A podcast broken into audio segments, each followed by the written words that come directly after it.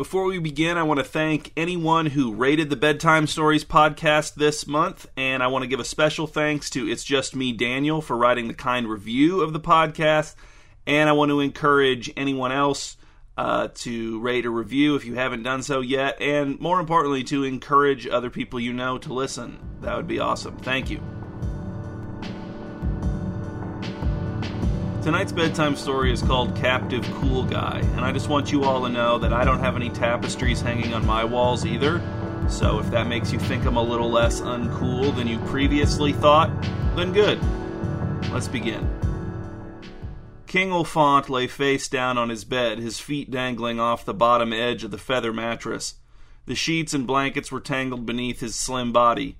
He had almost gotten all the way dressed before collapsing back onto the bed as a protest against putting his shoes on. The protest, he supposed, was directed at what his own life had become. It had been just over a year since King Olfant's mother, Queen Sybil, had poisoned King Olfant's father, King Curtis.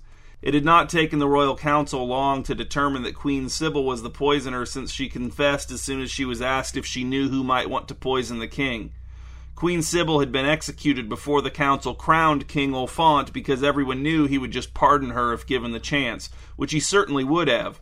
Not because he was okay with her killing his dad, but because he would have preferred not to lose both of his parents within a matter of days, even if one of them had poisoned the other. Less than an hour after Queen Sybil was beheaded, the royal council crowned Olfant, and he had been the king ever since. He was barely twenty years old when he was crowned, and now he was barely twenty one. Since he was little, he had known he would eventually become the king, but he had never thought it would happen so soon.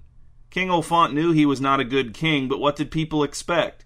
He hadn't been a good prince either, and then tragedy had thrust the crown upon him prematurely. Did anyone really think that could be a recipe for a good king? Maybe some princes would have risen to the challenge, matured overnight, used the whole situation as a catalyst for self improvement. King Olfant had not done that. As far as he could tell, becoming king and the circumstances under which that had transpired had not changed his character at all, which was bad news for everybody. Another reason King Olfant would have liked to pardon his mother was that she would have taken on a big chunk of his responsibilities. She had carried a sizable portion of the royal burden for King Curtis, so King Olfant assumed she would have done the same for him. Although maybe that was why she had snapped and poisoned his father. Maybe she would have eventually poisoned King Olfant too.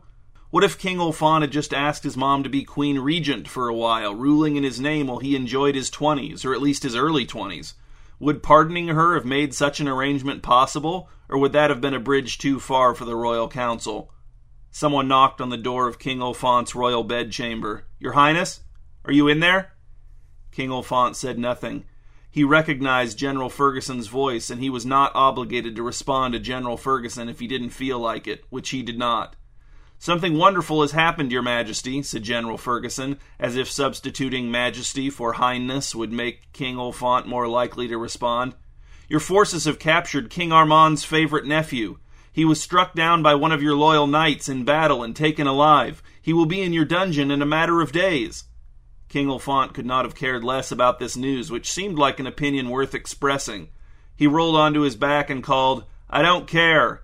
Well, you should care, said General Ferguson. This gives us significant leverage in negotiations, which, frankly, we can really use right now. Okay, said King Olfont, Sounds great. He looked up at the purple velvet canopy hanging over his bed. A moment later, he heard General Ferguson heave a sigh and walk away. King Olfont promised himself that he would put his shoes on sometime within the next five or ten minutes. King Olfont had never set foot in the dungeon before. He'd been curious about it when he was a kid, but King Curtis had told him he couldn't take a tour of it until he was 16, and by the time he was 16, all interest in the dungeon had long since drained out of King Olfont. He had been putting off this visit to the dungeon for two days, but members of the royal council kept saying, It's customary, it's customary, it's customary, so much that eventually King Olfont realized that what they meant was that if he didn't visit the dungeon, they'd never shut up about it. As it turned out, the dungeon was dark, wet, cold, and it smelled bad. Also, the ceilings were low. King Olfont was only five eight, and although he didn't have to stoop to keep from bumping his head, he walked with a slightly hunched posture anyway. General Ferguson was tall enough that he had to stoop, but he was psyched out of his mind to be in the dungeon, which King Olfont found annoying. In addition to being tall, General Ferguson was lanky and red faced. King Curtis had thought General Ferguson was awesome, but King Olfaunt had never found General Ferguson to be awesome, not even when he was a little kid and still found stories about battle and wars and all that stuff fascinating. Over this way, said General Ferguson. We've got him all the way in the back, in one of the worst cells, right, Lyman? That's right, said Lyman. Probably the second worst cell, but that depends on your criteria. Lyman was the royal jailer. He hated his job, but was also very proud and protective of it. He had strong forearms, high water pants, and hair that hung down in his eyes. Sometimes the hair was clearly touching Lyman's eyeballs, yet he never brushed or blew it out of his face. How did it not drive him crazy? King Olfaunt had a premonition that one day he would snap and command Lyman to get a haircut. Lyman wore a ring with three big keys on it on a cord around his neck. Why only three keys? Did that mean most of the cells used the same key? That seemed like a stupid idea to King Olfont, but he didn't want to bring it up. Bringing up problems that he noticed meant listening to a bunch of different ideas for a solution, having to pick one, and then having to listen to endless updates and follow up questions. Very early in his reign, he had learned not to express thoughts that would mutate into persistent aggravations. This way, Your Highness, said General Ferguson. He waved at King Olfont with his torch. He did not need a torch. There were torches in sconces on the wall, and his torch did not meaningfully alter the visibility, but he'd insisted on carrying one. As soon as he'd set foot in the dungeon, General Ferguson had started acting all dungeony. What a loser. King Olfaunt followed General Ferguson through an arch into a narrow hallway lined with heavy iron doors. Lyman came next, and two bored guards armed with swords brought up the rear. He's in the one all the way at the end, said General Ferguson with a little smirk. He acted as if that should mean something to King Olfaunt. It didn't. I told him this one was worse, said Lyman, gesturing at a door on the right as the group walked past, but he insisted that we put him in the cell on the end. If he's in the cell on the end, that means he's deeper in the dungeon, said General Ferguson. In fact, he's in the deepest cell in the dungeon. This fact made him radiant. Like I said, said Lyman, what constitutes worst all depends on your criteria. Deeper is worse, said General Ferguson. Deepest is worst. He stopped in front of the door at the end of the hall and motioned for Lyman to open it. I know you're a difficult man to impress, Your Majesty, said General Ferguson, but wait until you see this. You're going to love it. Isn't it just King Armand's nephew in a cell? asked King Olfaunt. His favorite nephew, said General Ferguson. And yes, but wait until you see him. Then the reality of the accomplishment will really sink in. As Lyman struggled to determine which of the three keys belonged to the cell containing King Armand's favorite nephew, King Olfaunt turned to look over his shoulder at the two guards. One of them was using the blade of his sword to make reflected torchlight zip around on the damp stone ceiling of the dungeon. The other had his eyes closed. It has to be one of these, said Lyman. This is why I hate this job so much. I get it. Dungeons are supposed to be miserable. But does that mean nothing can work right? Not even for the guy in charge of the place? Don't worry, Your Highness, said General Ferguson. We'll get it. King Olfaunt said nothing. He hoped his petulant silence would make General Ferguson feel embarrassed and stupid. The key clicked in the lock, and Lyman grunted. Finally! He pulled the door open, the hinges of which made the kind of groaning noise one would expect from the hinges of the door of the deepest cell in a dungeon. General Ferguson barged through the doorway with his torch, paused to admire something not visible from outside the cell, and then motioned for King Olfaunt to join him. You have to see this, Your Highness. You're going to love this. King Olfaunt wondered if there was anything in the whole world that he could love to see. He didn't think there was, but he stepped into the cell anyway. Look, said General Ferguson, there! He held his torch out toward the back right corner of the cell. There, seated on the floor with his hands shackled to the wall over his head, was a man. The man's hands were reddish purple, their circulation restricted by the tight iron manacles around his wrists. At first, King Olfaunt took the man for middle aged, but upon closer inspection, he realized that the man was probably only a few years older than himself. He had long hair tied back behind his head with a strip of leather. A filthy bandage ran from his temple and down his right cheek.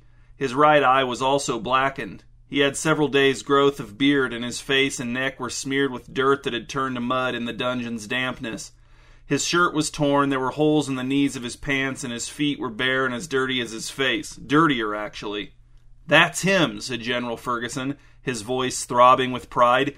King Armand's favorite nephew. What's his name? asked King Olfont. I'll happily tell you, Your Majesty, said General Ferguson, but you can ask him yourself, if you like. He has to answer you since you're the king. If he doesn't, I can kick him or punch him or what have you. Just tell me his name, said King Olfaunt.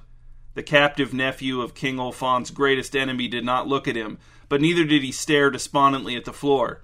He looked past King Olfant and King Ferguson to the opposite wall as if he were so lost in his own thoughts that he hadn't noticed their arrival. His name is Leon, said General Ferguson. Do you want to question him? Find out what he knows about his uncle's plans? See if he can shed some light on their overall strategy, maybe find out some specifics regarding tactics? No, said King Olfant. I don't. Okay, said General Ferguson. Well, I can take care of all that stuff. I'll be sure to let you know whenever we get anything important out of him. Which will be soon, I assure you, Your Majesty. A guy like this won't take long to crack. He's gonna sing like a uh, songbird. Sing? asked King Olfant. Why would he sing? No, it's not literal singing, said General Ferguson. That's just what we call it when a captive talks. You call talking singing? asked King Olfant. Why? Uh, I, I don't know, Your Highness, said General Ferguson. It's stupid, said King Olfont. Stop trying to act cool. You're not cool. All right, Your Majesty, said General Ferguson, now almost fully deflated. I will. Leon didn't look at King Olfont or General Ferguson, but the corners of his mouth bent slightly upward. This tiny affirmation from his high profile captive made King Olfont feel a twinge of pleasure for some reason. He turned to face General Ferguson. I mean, you're not even the one who captured him, said King Olfant. He shot continual glances at Leon out of the corner of his eye as he warmed to the task of berating his general. You've just been sitting here in the castle while Sir Hubert and Sir Rollet and Sir uh, whoever else do all the real fighting. They're the ones who captured this guy, so I don't know why you're so full of yourself all of a sudden.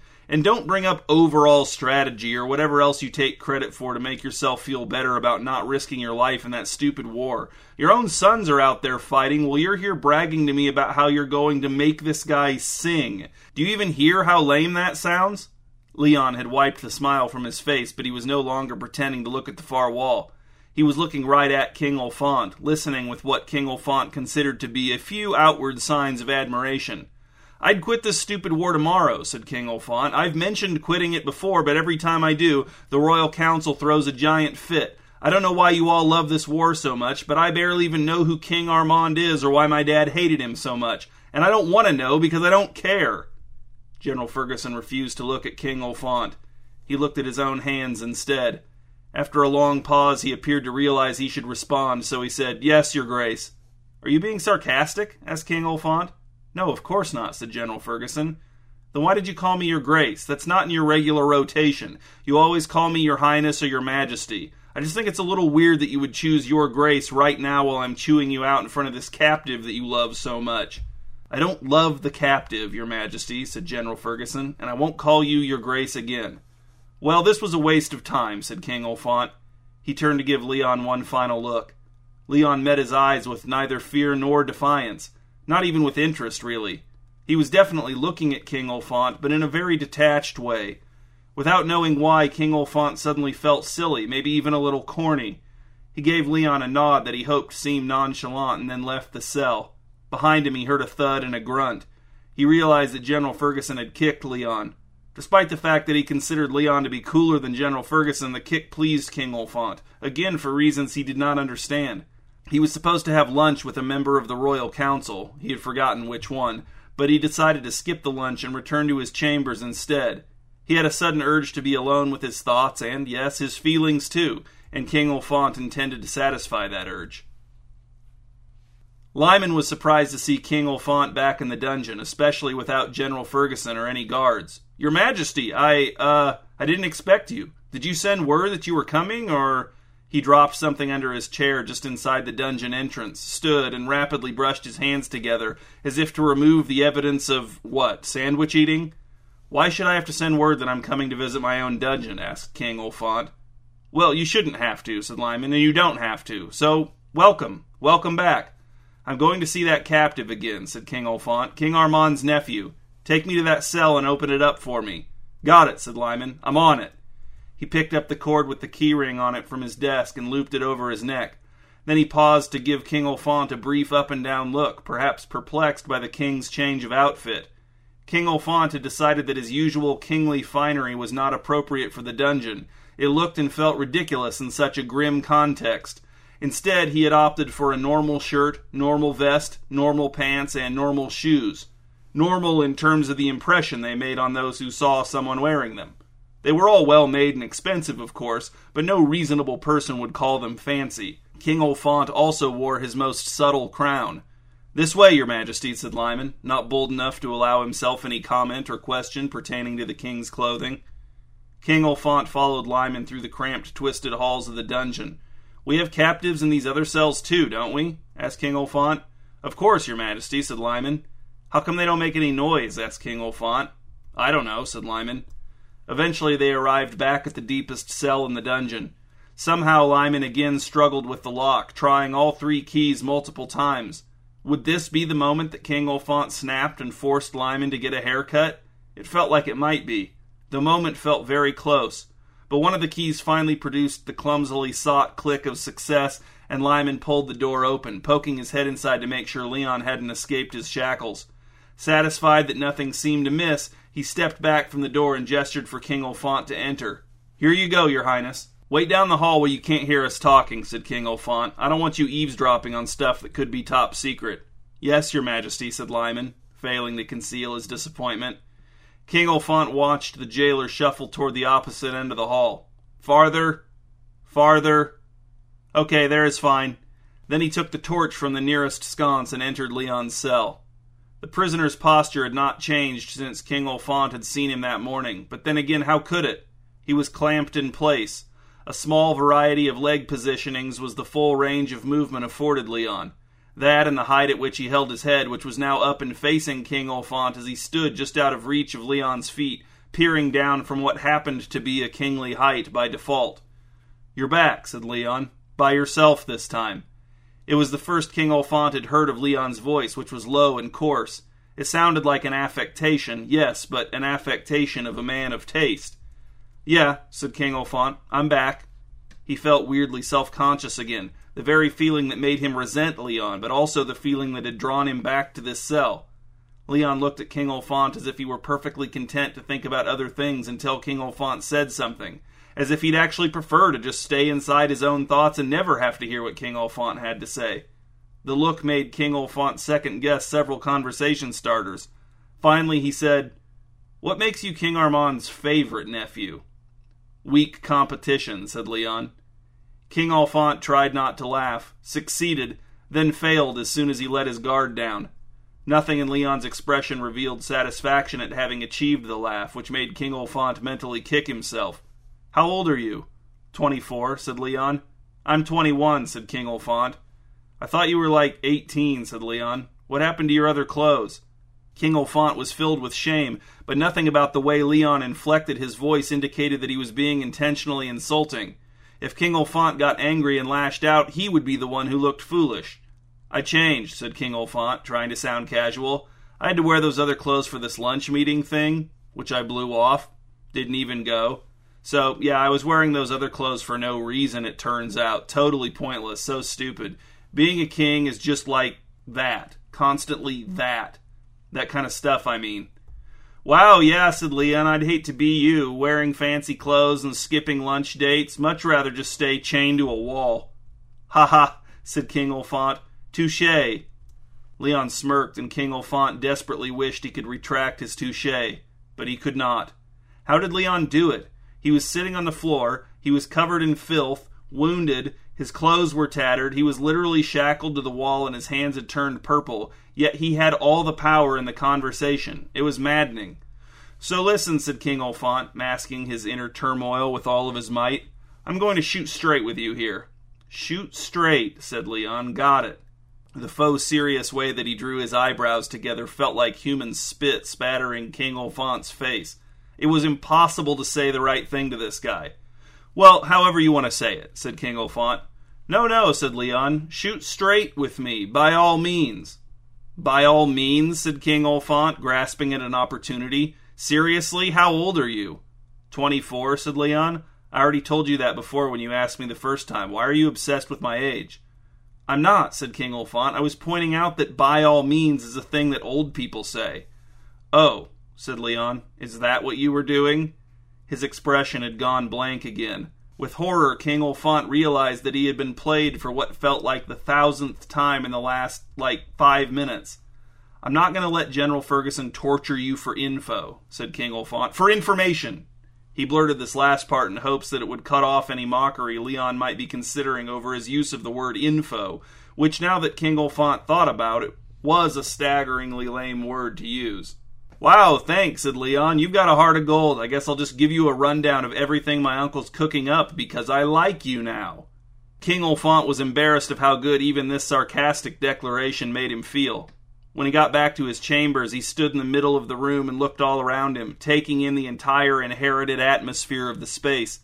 Then he shouted for Burgund, his royal steward. Minutes later, after the shouted demand had been conveyed to Burgund by a series of sprinting servants, Burgund announced his arrival at King Olfant's chambers with a light knock. It's Burgund, your majesty. Come in, said King Olfant. Burgund complied. What can I do for you, your highness? Get this stuff out of here, said King Olfant. What stuff?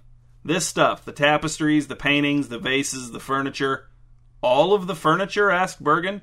Of course not, said King Olfant. Don't be an idiot. Leave the necessary stuff. The normal stuff. Or replace the necessary stuff with less over the top versions of the same stuff. Oh, said Burgund. Okay. I'll get some people on that right away, Your Highness. I want a normal bed, too, said King Olfant. This one is just. I mean, look at it. I'll get this all taken care of, said Burgund. Good, said King Olfant. I'm going to the uh, library. The library, Your Majesty? Burgund did not have the grace to not look shocked. You heard me, shouted King Olfant, and he slammed his chamber door behind him as he left. After five days of not shaving, King Olfant went back to the dungeon to pay Leon a visit. Not shaving was definitely not an attempt to seem a little older and more rugged in front of Leon. King Olfant was just experimenting with a new look, there were lots of people with beards. King Olfant even knew of some guys who were younger than him with beards. Seeing Leon with his untended facial hair may have given King Olfont the idea to try something similar, sure, but he wasn't doing it for Leon's approval. King Olfont's heart drummed away in his chest as Lyman struggled with the lock on the door of the deepest cell in the dungeon again. Cut your hair, Lyman, said King Olfont. He could hear the fury in his own voice, so Lyman had to hear it too. What? Cut your hair. You have to. I'm commanding it. What do you mean?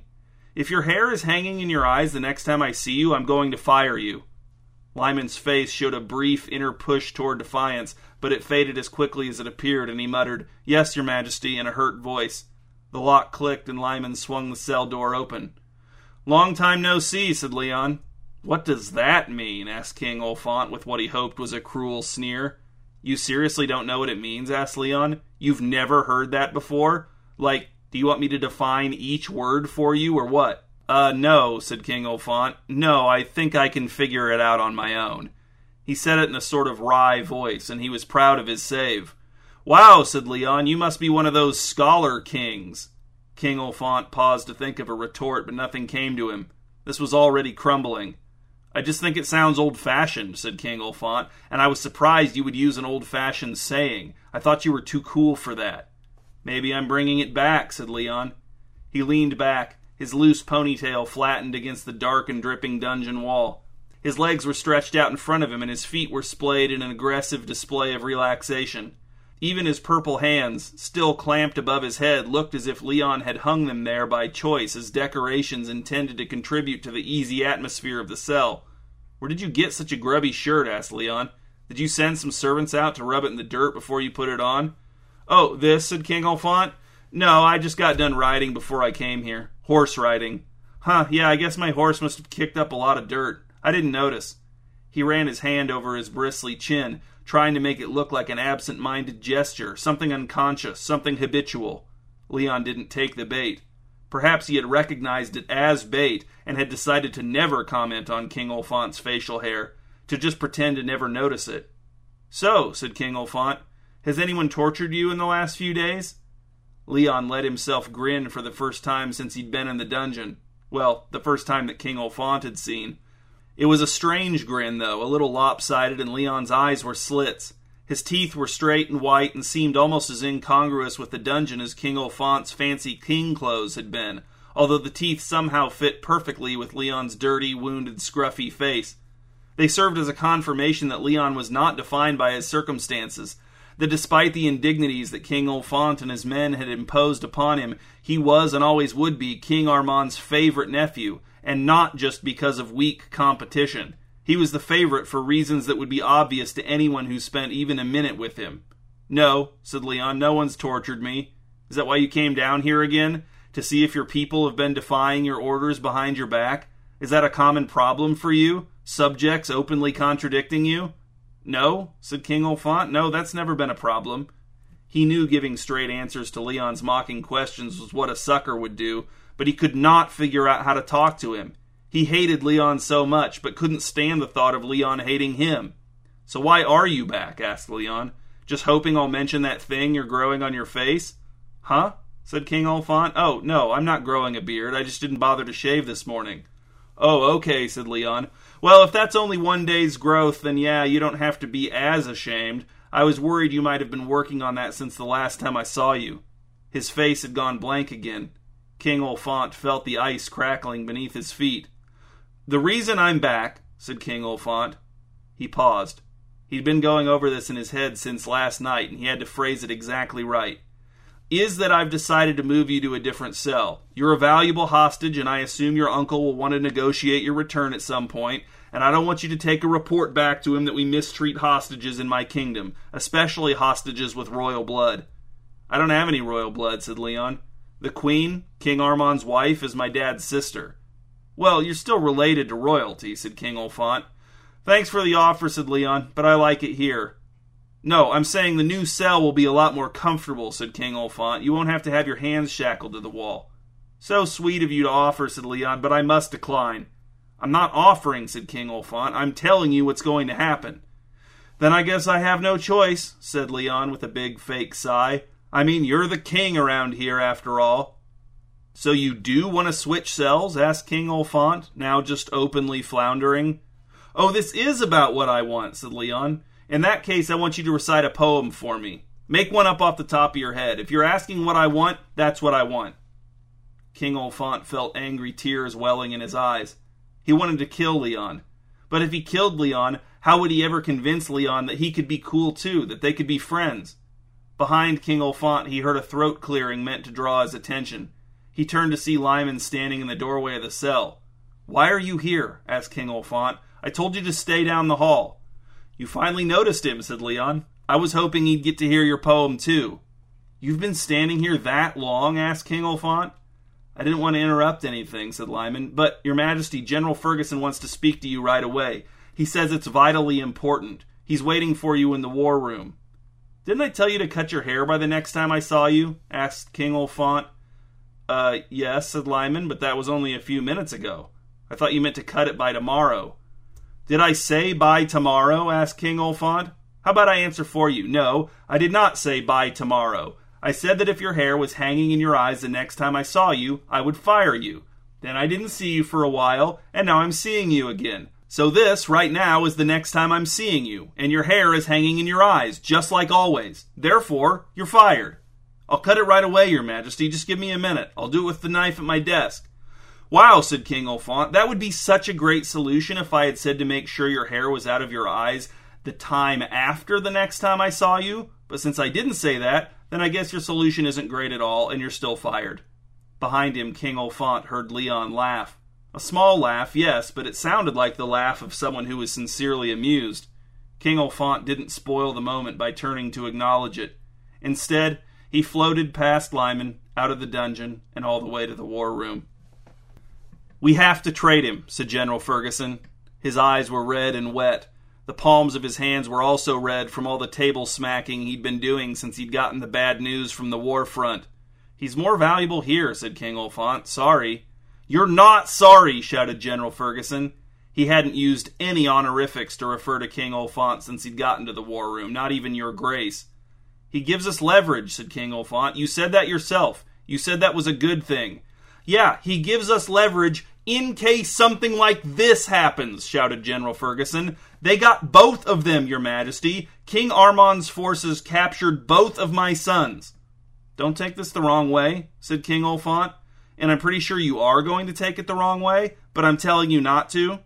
He paused, giving General Ferguson time to prepare himself to not take it the wrong way if he so chose.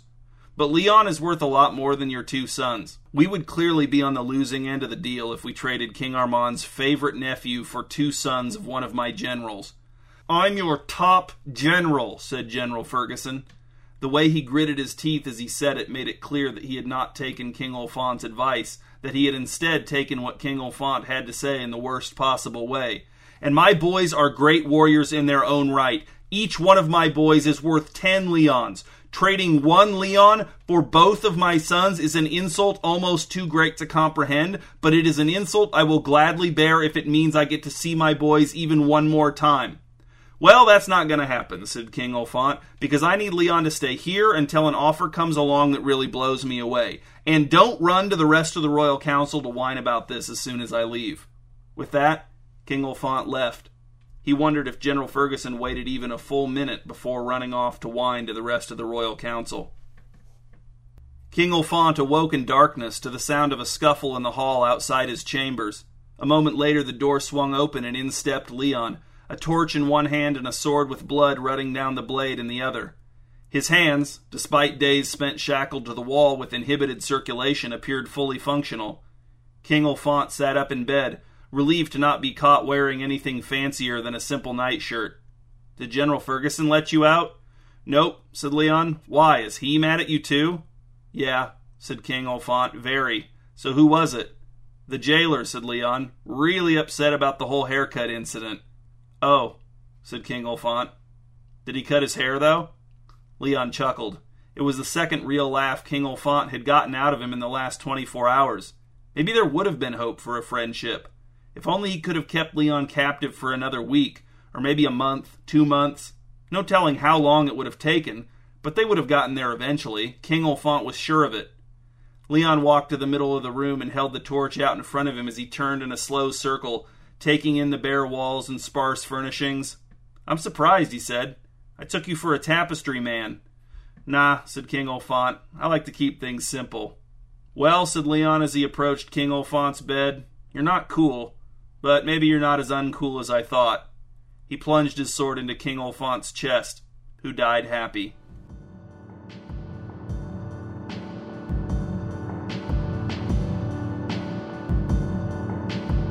I'm Adam Drent. Thanks for listening to this bedtime story. Please rate and review this podcast on iTunes. And if you want to read bedtime stories and answer discussion questions, you can do so at www.hugepop.com. There you can also find links to One Man's World and the music I make is The Mispronouncer.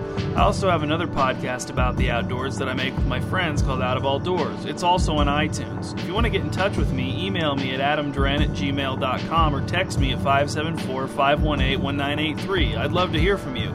I'll be back in around a month with another bedtime story.